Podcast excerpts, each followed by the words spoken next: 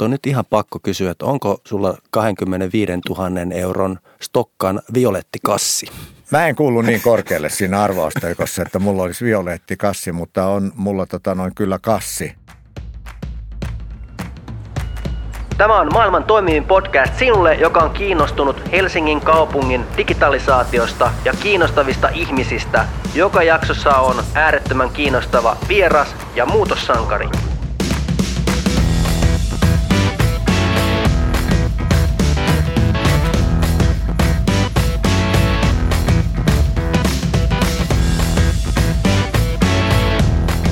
Kuuntelet maailman toimivinta podcastia, joka kertoo Helsingin digitaalisesta muutoksesta ja siitä, miten kaupungin digitalisaatio-ohjelma. Ja tänään meillä on mielenkiintoinen vieras, Stockmannin hallituksen puheenjohtaja Lauri Ratia.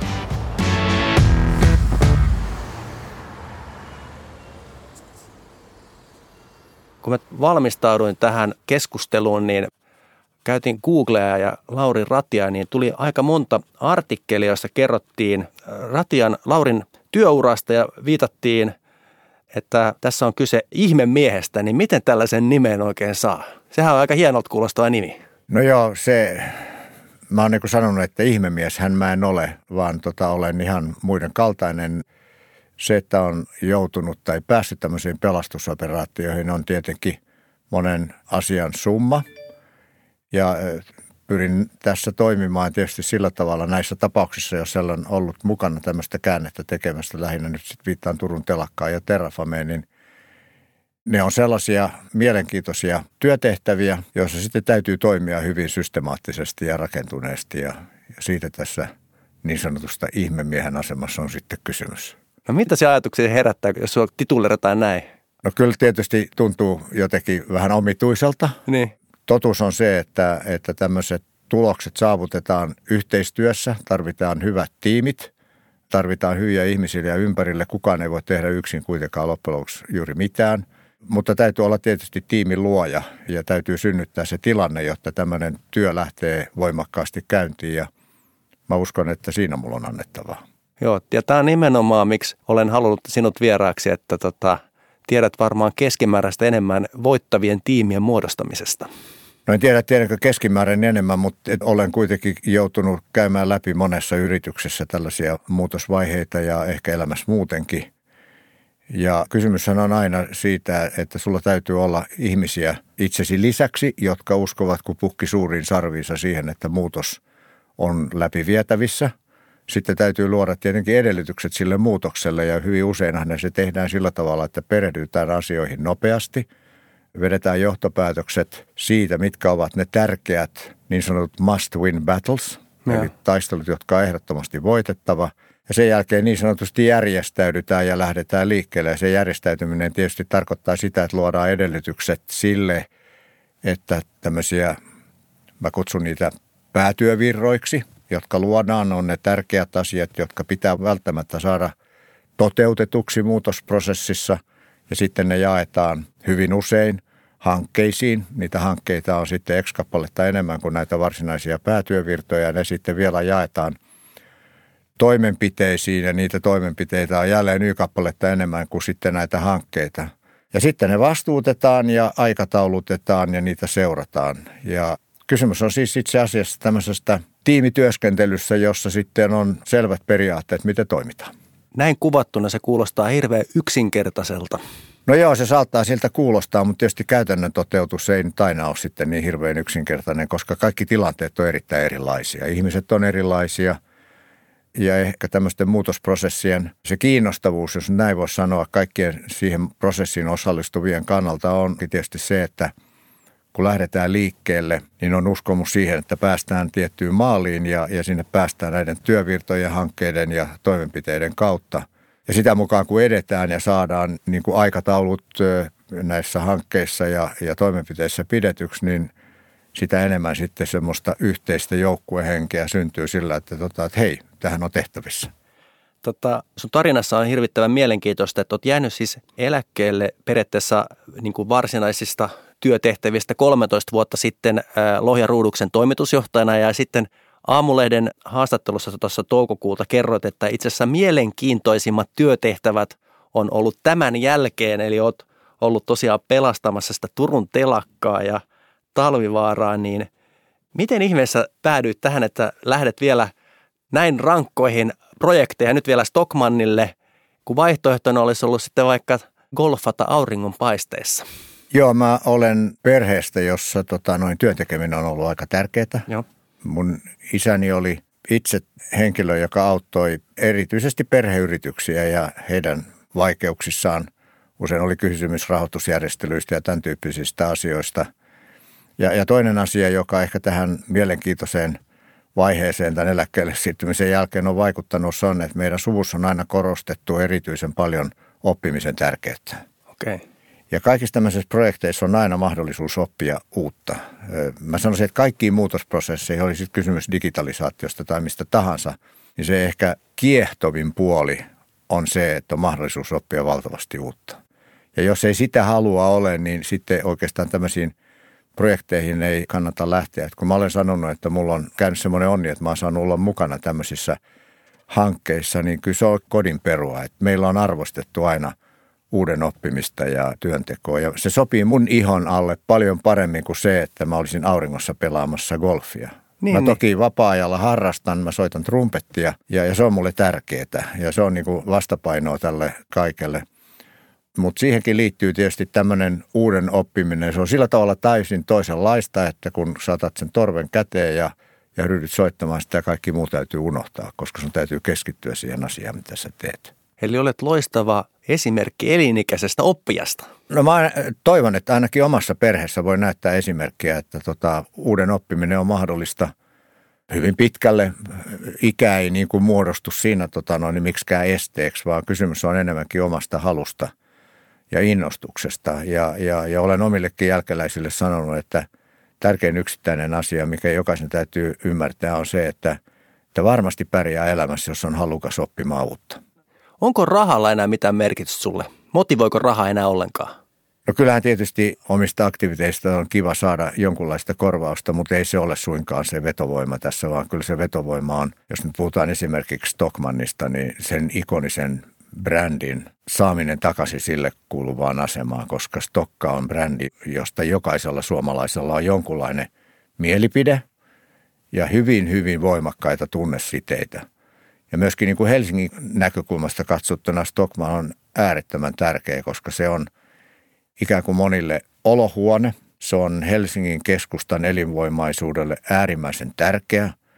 Ja näin ollen mä näen tässä Stockman-asiassa tällaisen vähintään helsinkiläisen tai pääkaupunkiseutulaisen, miksei koko valtakunnan mittaisen ulottuvuuden. Tarvitaanko nyt ihme, että Stokka pelastuu? Tarvitaan määrätietoista työtä ja, ja, ja hyvää tiimityötä. Sitä meillä on. Meillä on paljon loistavia ihmisiä Stokkalla. Nyt me ollaan just julkistettu meidän uusi kanta-asiakasohjelma ja siitähän käydään tietysti hyvin värikästä somekeskustelua ja muutakin mielipiteitä riittää, mutta mä uskon, että kun tämä värikäs mielipiteen vaihto tästä niin kuin hieman tyyntyy, niin, niin kyllä ihmiset tulee huomaamaan, että se uusi kanta-asiakasohjelma on tullut hetkeen, jolloin sitä on oikeasti tarvittukin. Mutta on nyt ihan pakko kysyä, että onko sulla 25 000 euron Stokkan violettikassi? Mä en kuulu niin korkealle siinä arvausteikossa, että mulla olisi violettikassi, mutta on mulla tota noin kyllä kassi. Tämän kassin hinta, äh, niin kuin erässä radio-ohjelmassa tässä hyvin hauskasti tätä asiaa kuvattiin, niin tietenkin kuvaa sitä, että tota, meidän kanta-asiakkaat on meille erittäin tärkeitä. Ja se, että meillä on ollut niitä niin monta väriä, niin mä ainakin katson sitä asiaa sillä tavalla, että se vaan elävöittää tätä asiaa ja ei kai niistä kasseista keskusteltaisi, ellei niistä kasseista oikeasti oltaisi aika kiinnostuneitakin. Eli koet, että tämä keskustelu Kassigate on niin kuin ihan positiivinen asia. Kyllä mä, kyllä mä uskon, että Kassigate on positiivinen asia, että tori.fissä niistä on jo tarjottu 60, että se niinku kuvaa, kuvaa siitä, että, että kyllä, kyllä kassi on herättänyt emootioita. Ja, mutta tämä on itse asiassa aika tärkeä juttu, jos niin kuin yritys ei herätä mitään tunnetta, niin silloin menee keskimääräistä heikommin, vai mitä ajattelet? No kyllä mun mielestä on erittäin tärkeää, että tunnelataus on tässä mukana ja ehkä sen Stockmanin osalta se hieno asia on juuri se, että sitä tunnetta on paljon. Kyllä. Ja, ja, ja ihmiset myöskin kertoo meille niistä tunteistaan ja se asiakaspalaute on suunnattoman arvokasta. nyt kun me ollaan tätä Stockmanin muutosprosessia tässä toteuttamassa, niin mehän on käyty myöskin sisäisesti paljon arvokeskustelua, niin. joka on tärkeää. Ja me myöskin käyty tämmöistä purpose-keskustelua, että mitä varten me ollaan, ollaan olemassa. Ja se on tässä kokonaisuudessa ollut tärkeää. Mä voin kertoa, että varsin värikkään keskustelun jälkeen niin aika nopeasti ja suhteellisen helpostikin meille löytyy yhteiset uudet arvot, jotka mä voin kertoa. Tässä on keskityn asiakkaaseen, Joo. olen rohkea ja teemme yhdessä – ja se on semmoinen arvopohja, jolta on hyvin helppo ponnistaa sitten itse asiassa niihin päämääriin, joita me nyt tässä itsellemme tässä muutosprosessissa ollaan asetettu.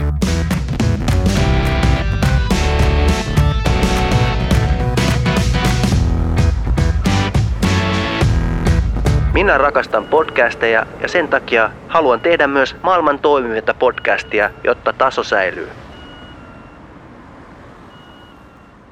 onko sulla itsellä ollut joku tämmöinen niin kuin idoli, supersankari tai joku yritysjohtaja, jota olet todella paljon ihaillut ja halunnut niin kuin olla samankaltainen tai ottanut ainakin vaikutteita? Mä ihailen semmoista rohkeata yrittäjyyttä, jossa otetaan riskiä, toimitetaan systemaattisesti ja sitten saavutetaan tuloksia. Ja sitten täytyy myöskin, mun mielestä se rohkeuselementti on siinä, että täytyy myöskin olla mahdollisuus epäonnistua. Mulla on ollut lähipiirissä tota, myöskin lohjaruduksen aikana – irlantilainen esimieheni oli erittäin innostava ja tota, minua sillä tavalla tukeva, että ehkä tämä eläkkeelle jäämisen jälkeinen tekemisen into niin on osittain lähtenyt liikkeelle siitä hänen asenteestaan. Ja Kuka hän oli siis? Hän oli tota, noin niin, Lohjaruduksen omistajan CRH nimisen irlantilaisen suuren rakennusmateriaaliyhtiön eräs johtajista. Hänen nimensä oli Brian Hill ja, ja tuota, hän oli monella tavalla esimerkillinen. Mä niin kuin kuvaisin häntä, että kun hän tuli huoneeseen, niin se huone täyttyi. Että se oli sillä tavalla niin kuin hienoa saada tehdä tämmöisen henkilön kanssa töitä. Valvo, karismaattinen. Karismaattinen. Mutta mut jos mietit niinku niitä parhaita esimiehiä, joita ää, sulla on ollut uras aikana, niin mikä on tehnyt niin kuin sun kokemuksen mukaan näistä niin hyviä, joka on saanut sut innostumaan ja olemaan parempi johtaja itse sitten? Yksi tärkeä omaisuus, että he ovat aidosti kuunnelleet Okay. He ovat aidosti tukeneet. He ovat antaneet mahdollisuuden epäonnistua. Epäonnistumisen mahdollistaminen on hirveän tärkeää. Että tämmöisissä nopeissa muutoksissa täytyy tehdä nopeasti myöskin paljon päätöksiä ja, ja kaikki päätökset ei kuitenkaan ole oikeita. Niin. Ja mun mielestä se on niin erittäin hyvä avarakatseisuutta tämmöiseltä esimieheltä, että mahdollistaa epäonnistumisenkin. Tietysti niitä epäonnistumisia ei saa olla sitten niin kuin pötkössä kauheita määriä, että täytyy tehdä välillä oikeitakin asioita, mutta, mutta niitä epäonnistumisista yleensä aina oppii, jos on sitten halukas niistä oppimaan. Mitä se kuuntelu on niin kuin ihan konkreettisesti, että miten tulee kokemus siitä, että esimies kuuntelee, niin osaako sitä vähän niin kuin vielä tarkentaa? Tarina on aina tärkeää. Tarinan kuunteleminen on sitä paitsi kivaa ja tarinasta voi aina oppia. Niin. Ja usein, jos sen tarinan maltat kuunnella, niin saattaa olla fiksumpia ratkaisuja tiedossa. Mutta viittaako nyt niin kuin tarinalla siihen, että jokaisella ihmisellä on tarina vai kun tehdään muutosta, niin siinä pitää olla myös vahva tarina niin kuin kerrottavana tavallaan siitä organisaation muutoksesta – mitä se tarkoittaa? No joo, toki ihmisilläkin on jokaisella tarina. Joo, kyllä. Jokaisella meillä on tarina, mutta, mutta kyllä mä nyt tässä viittaan ennen kaikkea siihen tarinaan, joka liittyy siihen muutokseen. Että sillä myöskin sillä muutoksella täytyy olla tota tämmöinen vetävä voima ja se vetävä voima on uskottava tarina. No mikä on nyt se Stokkan tarina? Stokkan tarina on ehkä se, että niin kuin mä sanoin tässä aluksi, niin jokaisella suomalaisella on Stokka tavalla tai toisella sydämessään ja tunteissaan. Ja, ja mä oon ollut 68 vuotta Stokkan asiakas itse – Kyllä se Stokkan muutos lähtee siitä, että me halutaan takaisin se oma asemamme muodin ja tyylin suunnannäyttäjänä. Sitä me ollaan oltu 157-vuotisen historiamme aikana, voi sanoa käytännössä aina. Näyttäisi siltä, että jotenkin sitä asemaa on vähän menetetty ja, ja me tehdään hartiavoimin töitä sen eteen, että meistä tulee taas suomalaisten silmissä muodin ja tyylin suunnannäyttäjä.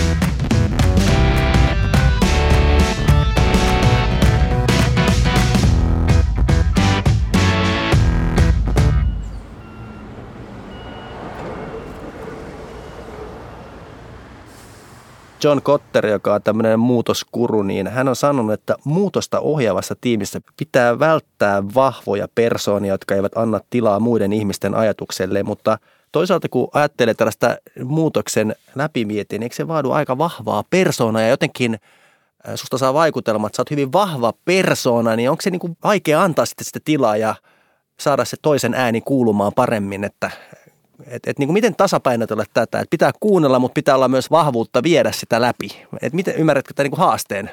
Mä en muista, kuka Yhdysvaltain presidentti sanoi näin, että the buck stops here, Harry Truman, mä luulen, mutta, mutta kyllähän sen tämmöisessä muutosprosessissakin on, on niin, että sitten the buck stops somewhere ja täytyy olla sitten tota rohkeutta ja uskoa ja näkemystä viedä se prosessi läpi. Mä tarkoitan, että sieltä semmoinen henkilö täytyy aina löytyä, mutta mitään ei pysty tekemään yksin, että täytyy olla vahva tiimi tämmöisen muutosprosessin takana. Ja tietysti nyt palataan siihen kuuntelemiseen. Niin. Sen henkilön, joka sitten lopulta joutuu ne päätökset tekemään, jos ei muut niistä pystyisi tekemään esimerkiksi, niin hänen täytyy sitten olla kyky kuunnella, ottaa toisten mielipiteet huomioon. Ja tämmöisessä tiimissä täytyy olla erilaisia ihmisiä, täytyy olla erilaisia vahvuuksia. Se on tavattoman tärkeää. Onko törmännyt siihen, että kun on iso organisaatio, niin siihen mahtuu paljon puhetta ja paljon mielipiteitä? Niin milloin johtaja on kuunnellut ikään kuin riittävästi – ja niin kuin milloin voidaan sanoa, että olemme kuulleet teitä ja tämä on suunta tyyppisesti ja silti ihmisille syntyisi kokemus siitä, että nyt ollaan yhdessä tätä suuntaa mietitty. Että haaste on, että helposti keskustelu niin kuin hajaantuu hirveästi ja kuitenkin pitäisi jossain vaiheessa yhteinen suunta löytyä, niin miten sä oot tämmöisen, ootko törmännyt tällaiseen haasteeseen? No kyllähän tämmöisessä muutosprosessissa käydään valtava määrä keskusteluja ja sitten vaan on tehtävä niin, että on sovittava, että esimerkiksi, jos käytän tämmöistä esimerkkiä, että päivään X mennessä tätä keskustelut on käyty loppuun ja sitten vedetään johtopäätökset ja ne johtopäätökset on sitten yhteiset ja kaikki seisoo niiden johtopäätösten takana. Tämmöisessä tilanteessa ei ole sallittua niin sanotut yes but miehet niin. tai naiset – ja sä tiedät, mitä se tarkoittaa, että kun sä kävelet on kynnyksen yli, kun päätökset on tehty, niin sä toisella puolella sanot itsellesi mutta. Ja tuota, se on tärkeää tämmöisessä keskustelusprosessissa. Se täytyy olla riittävän pitkä, jotta sitä mutta sanaa ei siellä kynnyksen toisella puolella tule. Mutta hei, pala vielä tähän Stokkaan ja, ja on samaa mieltä, että Stokka on vähän ikoninen brändi ja kaikilla on mielipide, jonkinnäköinen ajatus Stokkasta ja tunnettakin on pelissä paljon, mutta – jotenkin tuntuu myös siltä, että vaikka väitän, että kaikki haluaa, että stokka pelastuu, mutta sitten kukaan ei halua tietyllä tapaa muuttaa sitä tai ei halua ainakaan muuttaa omaa toimintaansa ostokäyttäytymistään, niin näetkö tässä semmoisen tietynlaisen ristiriidan? No kyllähän me tällä omalla muutosprosessillamme, joka lähtee siitä ajatuksesta, että me tarjotaan hyvä asiakaskokemus tämmöisessä niin sanotussa omnichannel-ympäristössä, joka tarkoittaa monikanavaista Joo. ympäristöä. Että se, että tuletko meitä tapaamaan verkon kautta tai tuletko kivijalkaan tai käytätkö kumpaakin tai niiden kombinaatiota, niin me halutaan, että se asiakaskokemus on sulle sama ja me pyritään tarjoamaan se erinomainen asiakaskokemus. Ja mä luulen, että Stokkalla, jos jollakin on aivan erinomaiset edellytykset tarjota tämmöinen hyvä monikanavainen asiakaskokemus. Jos puhutaan nyt vähän tuosta niin kuin digitalisaatiosta, se on kaupan alaa ihan valtavasti muokannut ja esimerkiksi Helsingin Sanomien haastattelussa kerroit, että viime maaliskuussa hulluilla päivillä verkossa myytiin jo enemmän tavaraa kuin Helsingin tavaratalossa. Niin miten tämä niin kuin esimerkiksi verkkokauppa on muuttanut sun omaa käyttäytymistä ja miten sä näet sen niin kuin laajemmalti? No kyllähän verkkokaupan osuus tulee Suomessa edelleenkin kasvaa. Me ollaan itse asiassa muita Pohjoismaita jäljessä. Että tässä on arvioita, erilaisia arvioita esitetty, että muodiverkkokaupasta käytä Suomessa – vuonna 2023 noin 18 prosenttia, kun nyt ollaan 11 prosentissa. Ruotsissa ollaan tästä vähän edellä, 22-24 prosenttia. Että kyllä mä luulen, että sen verkon osuus tulee kasvamaan. Mutta toisaalta myöskin ihmiset haluaa sitä kivijalkakokemusta. Ne haluaa edelleen hypistellä niitä tavaroita ja tietysti verkkokaupalla on se erityispiirre, että kun se tavara tulee sulle kotiin, jos ei se sovikaan, se joudut lähettämään sen takaisin. Että tämmöinen kestävän toiminnan periaate, joka on meille hyvin tärkeä, vastuullinen ilmastonmuutokseen suhtautuminen ja ympäristöön suhtautuminen, niin verkkokaupalla on siinä asiassa omat haasteensa. Että tämmöinen monikanavainen ympäristö tarjoaa tässä suhteessa niin kuin paljon joustavuutta ja, ja monikanavaisessa ympäristössä voi sanoa, että tämmöiset palautukset kaiken kaikkiaan kokonaisuutena laskettuna on kuitenkin pienemmät kuin puhtaassa verkkokaupassa. Eikö se haaste, johon niin kuin itse on keskustelussa törmännyt, on siihen, niin kuin juttelee kivijalkakauppioiden kanssa, että ja mitä Stokkastakin on kuullut tällaisen vähän ikävänkin huomioon, että stokkaa niin kuin Zalandon sovituskoppi.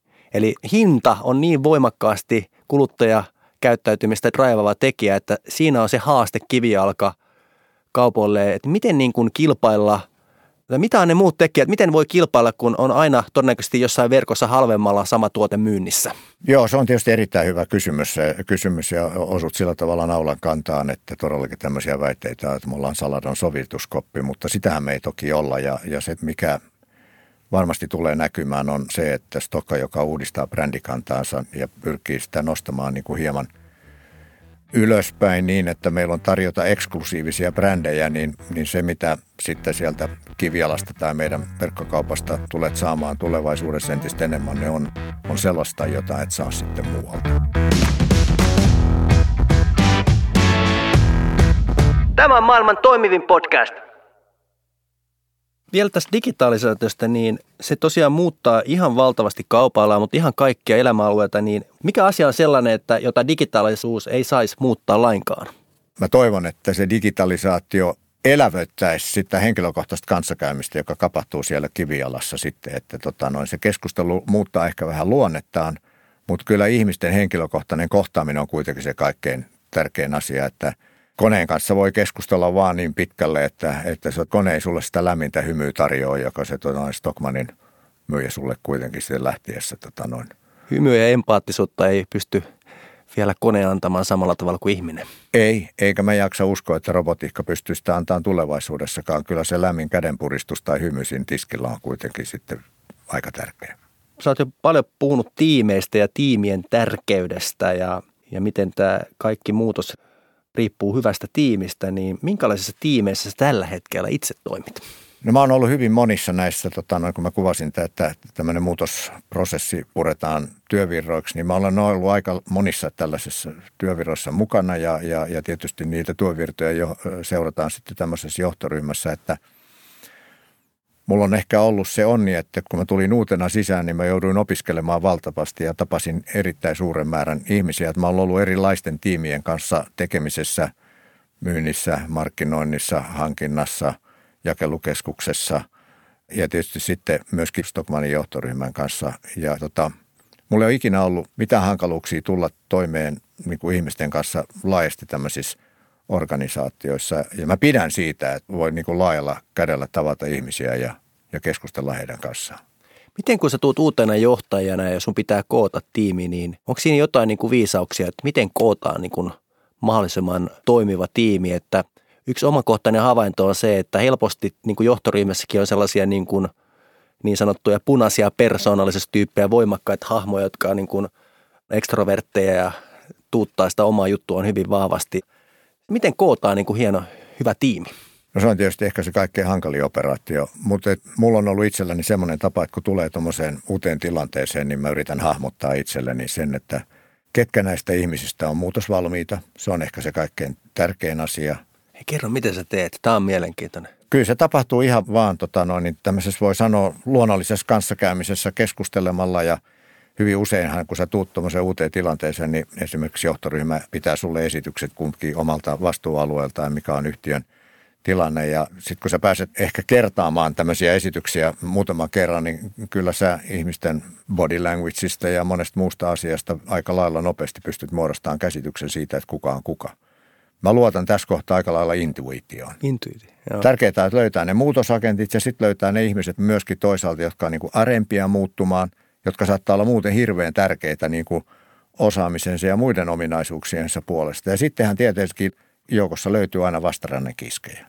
Sulla on ihan valtava kokemus muutosjohtamisesta ja suurista strategisista muutoshankkeista, niin minkä ohjeen sä nyt antaisit mulle, kun pitäisi johtaa tätä kaupungin digitaalista transformaatiota, että niin kun, pystytkö kiteyttämään jotain hyviä neuvoja ja oppeja?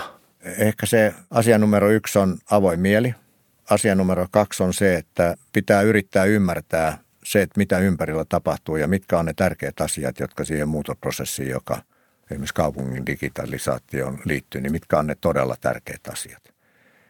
Kolmas asia, jota kehottaisin kaikkia miettimään, on se, että miten asiat priorisoidaan. Tiedon tulva ja kaiken muutoksen tulva on niin valtava, että jos massasta ei pysty löytämään niitä avainelementtejä ja priorisoimaan, niin kyllä sitten on aika lailla vaikeuksissa. Ja sitten neljäs asia, jossa en ole hirveän hyvä itse, mutta myöskin on se, että on ajankäytön hallinta.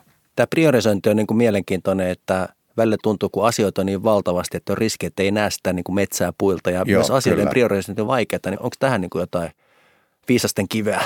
Amerikkalaiset käyttää jälleen tämmöistä sanaa tai yhtä lailla, että must win battles. Joo. Mikä sun mielestä on Helsingin kaupungin must win battle, jos sä haluat antaa nyt ulkopuolisen näkökulmaa, että mihin pitäisi keskittyä? Hyvän elämän olosuhteiden tarjoaminen on tärkeää. Mun mielestä myöskin tota noin, niin ydinkeskustan elinvoimaisuuden ylläpitäminen on erittäin tärkeä asia. Se, että miten me hallitaan tota, tänne kaupunkiin tulevat turistivirrat ja miten me ohjataan ne siihen ydinkeskustaan. Ja tässä sanottuna niin keräämme arvokkaalla, mutta määrätietoisella tavalla heiltä rahat pois. Mm niin se on hirveän tärkeä asia, koska silloin sitten myöskin kaupungin maineelle ja kaupunkikuvalle niin kuin iso merkitys. Ja sama koskee tietysti helsinkiläisiä ja suomalaisia. Täytyy tarjota tämmöinen hyvältä tuntuva, toimiva miljö. Seuraavaksi kuullaan muutossankaria Laura Aaltoa. Laura on Helsinki Marketingin toimitusjohtaja. Hän miettii, miten Helsinkiä tulisi markkinoida erityisesti matkailijoille, ulkomaisille vierailijoille – Laura on mukana Helsingin kaupungin digitaalisessa johtoryhmässä ja Laura on myös ollut yksi minua rohkaisseita henkilöitä. Olemme yhdessä muun muassa pohtineet, miten kehittää virtuaalista Helsinkiä. Ja yksi mielenkiintoinen projekti, jota Helsinki Marketing on tehnyt, on My Helsinki-sovellus, joka on muun muassa saatavilla WeChat-alustalla.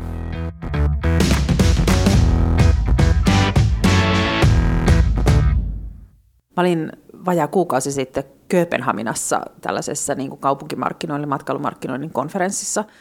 Ja tota, Kööpenhamina on ollut pitkään sellainen kaupunki, jota on aina katsottu, kyllä Köpiksessä vitsi ne osaa ja kaikkein hienoa ne keksi. Sitten mä olin siellä yhden päivän ja valtava vyöry kansainvälisiä kollegoja tuli mulle sanomaan, että, että ei hemmetti, että mitä te teette Helsingissä, te olette joka paikassa, te teette sairaan kiinnostavaa duunia tällä hetkellä ja kaikki puhuu teistä. Ja sillä hetkellä tuli semmoinen, että, että, että ihan mielettömän muutoksen tämä organisaatio on tehnyt muutamassa vuodessa, että yhtäkkiä me ollaankin se, johon benchmarkataan. Että me ollaan se kiinnostava kaupunki, jota muut tuolla maailmalla seuraa. Ja, ja tota, tuli semmoinen jotenkin melkein liikutuksen hetki siitä, tai tuli liikutuksen hetki siitä, tota, siitä niin kuin mielettömästä ylpeydestä ja onnesta, että, että me ollaan niin kuin onnistuttu tekemään jotain, joka on, joka on paitsi niin kuin meille itsellemme kiinnostavaa ja mielekästä, niin resonoi myös maailmalla isosti. Meillä on tässä viimeisen, mm, oikeastaan vuodesta 2016 alkaen ehkä enemmän ollut käynnissä sellainen muutos, jossa tämmöinen aika perinteinen ää, niin kuin matkailumarkkinointiyhtiö muutetaan laajemmin kaupunkimarkkinointiyhtiöksi. Eli tavallaan se niin kuin viitekehys, missä tehdään töitä, on muuttunut yhtäkkiä hyvin niin kuin aika kapeasta, spesifistä toimialasta niin kuin tyyliin koko Helsinkiin. Et mä kuvaan sitä muutosta usein, että jos me aikaisemmin tehtiin töitä matkailutoimialalle, nyt me tehdään töitä Helsingille. Käytännössähän kyse on, itse asiassa mä, mä jotenkin itse haluan nähdä niin, että kyse ei ole niin isosta muutoksesta kuin mitä se ehkä meistä ihmisistä helposti tuntuu. Et me tehdään viestintää ja markkinointia, meidän tehtävä on kertoa niin kuin kiinnostavia storeja. Ja se niin kuin sen narratiivin rakentaminen on ihan samanlaista – siinä on samat prinsiipit, on se sitten, on se sitten siitä, että minkälainen vierailukohde tämä on, kun että minkälainen, tota, minkälainen mahdollinen tuleva kotipaikka tämä on tai, tai mitä kiinnostavaa sisältöä täältä voi nousta. Et tärkein siinä on ehkä se niin kuin, tunnistaa sen niin kuin, ulkopuolisen katseen merkitys, ähm, että, että se mikä ehkä meillä täällä niin kuin, niin kuin, sisältäpäin katsoen on kiinnostavaa, niin se ei välttämättä ole kiinnostavaa ollenkaan, jos katsotaan ulkopuolelta. Ja sit tässä nimenomaan se niin kuin esimiehen rooli korostuu, että tavallaan niin kuin avaa niitä maisemia siihen, että tota, mikä voisi olla mahdollista, mikä voisi olla kiinnostavaa. Ja meidän osalta varmaan niin kuin oleellista on ollut ehkä se, että me ollaan tunnistettu, että ei me kaikkea osata, mutta ei meidän niin kuin tarvikkaa kaikkea osata.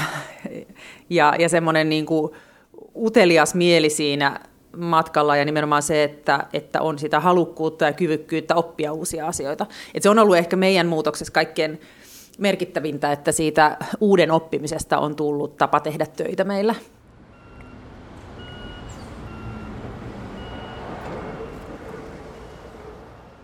Mä oon nyt tässä kysynyt kysymyksiä. Nyt haluatko kysyä multa jonkun kysymyksen?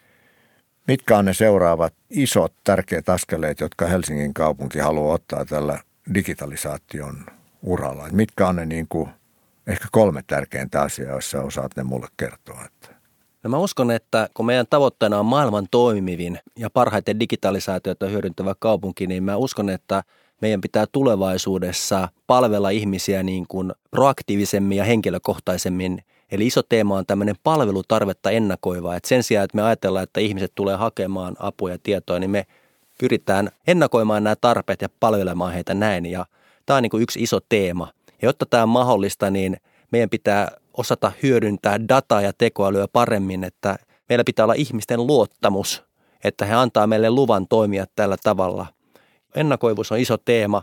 Toinen iso teema on varmasti se, että meidän pitää tarjota hyvin toimivat itsepalvelukanavat, että ihmiset ei enää tänä päivänä halua mennä virastoon virka-aikana 8-4 väliä, mutta mitä enemmän ihmiset voi hoitaa kotoaan tehtäviä ja saada sen tiedon, niin sitä parempi. Ja myös siihen liittyy tämä automatisointi, että voidaanko me automatisoida jotain tehtäviä, että on turha kysyä ihmisiltä samoja tietoja uudestaan ja pyytää tekemään niin kuin jotain rutiinihommia, jos se voidaan automisoida. Ja tota, kolmas iso teema on varmaan semmoinen tietynlainen kulttuurin muuttaminen, että miten aidosti kuulla se kaupunkilaisen ääni ja niin kuin olla hiukan niin kuin ketterämpi siinä toiminnassa, että joka päivä pikkasen paremmin tehdä asioita ja ottaa huomioon sitä asiakaspalautetta – että me ollaan ennen kaikkea palveluorganisaatio näitä ihmisiä varten ja sen niin kuin iskostaminen, niin siinä mä väitän, että on iso toimintakulttuurin muutos. Mä uskon, että näin on, mutta mä voin sanoa, että nämä sun kolme asiaa, niin kuin, niihin voi Stockmankin hyvin samaistua. Mulla on viiden vuoden määräaikainen tehtävä, niin mietin tässä koko ajan, että mitä mä ehdin saada aikaan. Kyllä sä ehdit, kun sulla on selkeä ohjelma, mitä sä haluat tehdä. Näin meillä on ja tämä jollain tavalla rauhoittaa mun mieltä kuulla kokeneelta johtajalta nämä sanat. Kiitos Jep. Lauri, tämä oli hienoa. Kiitos. Kiitos sulle. Kiitos. Ja menestystä hei.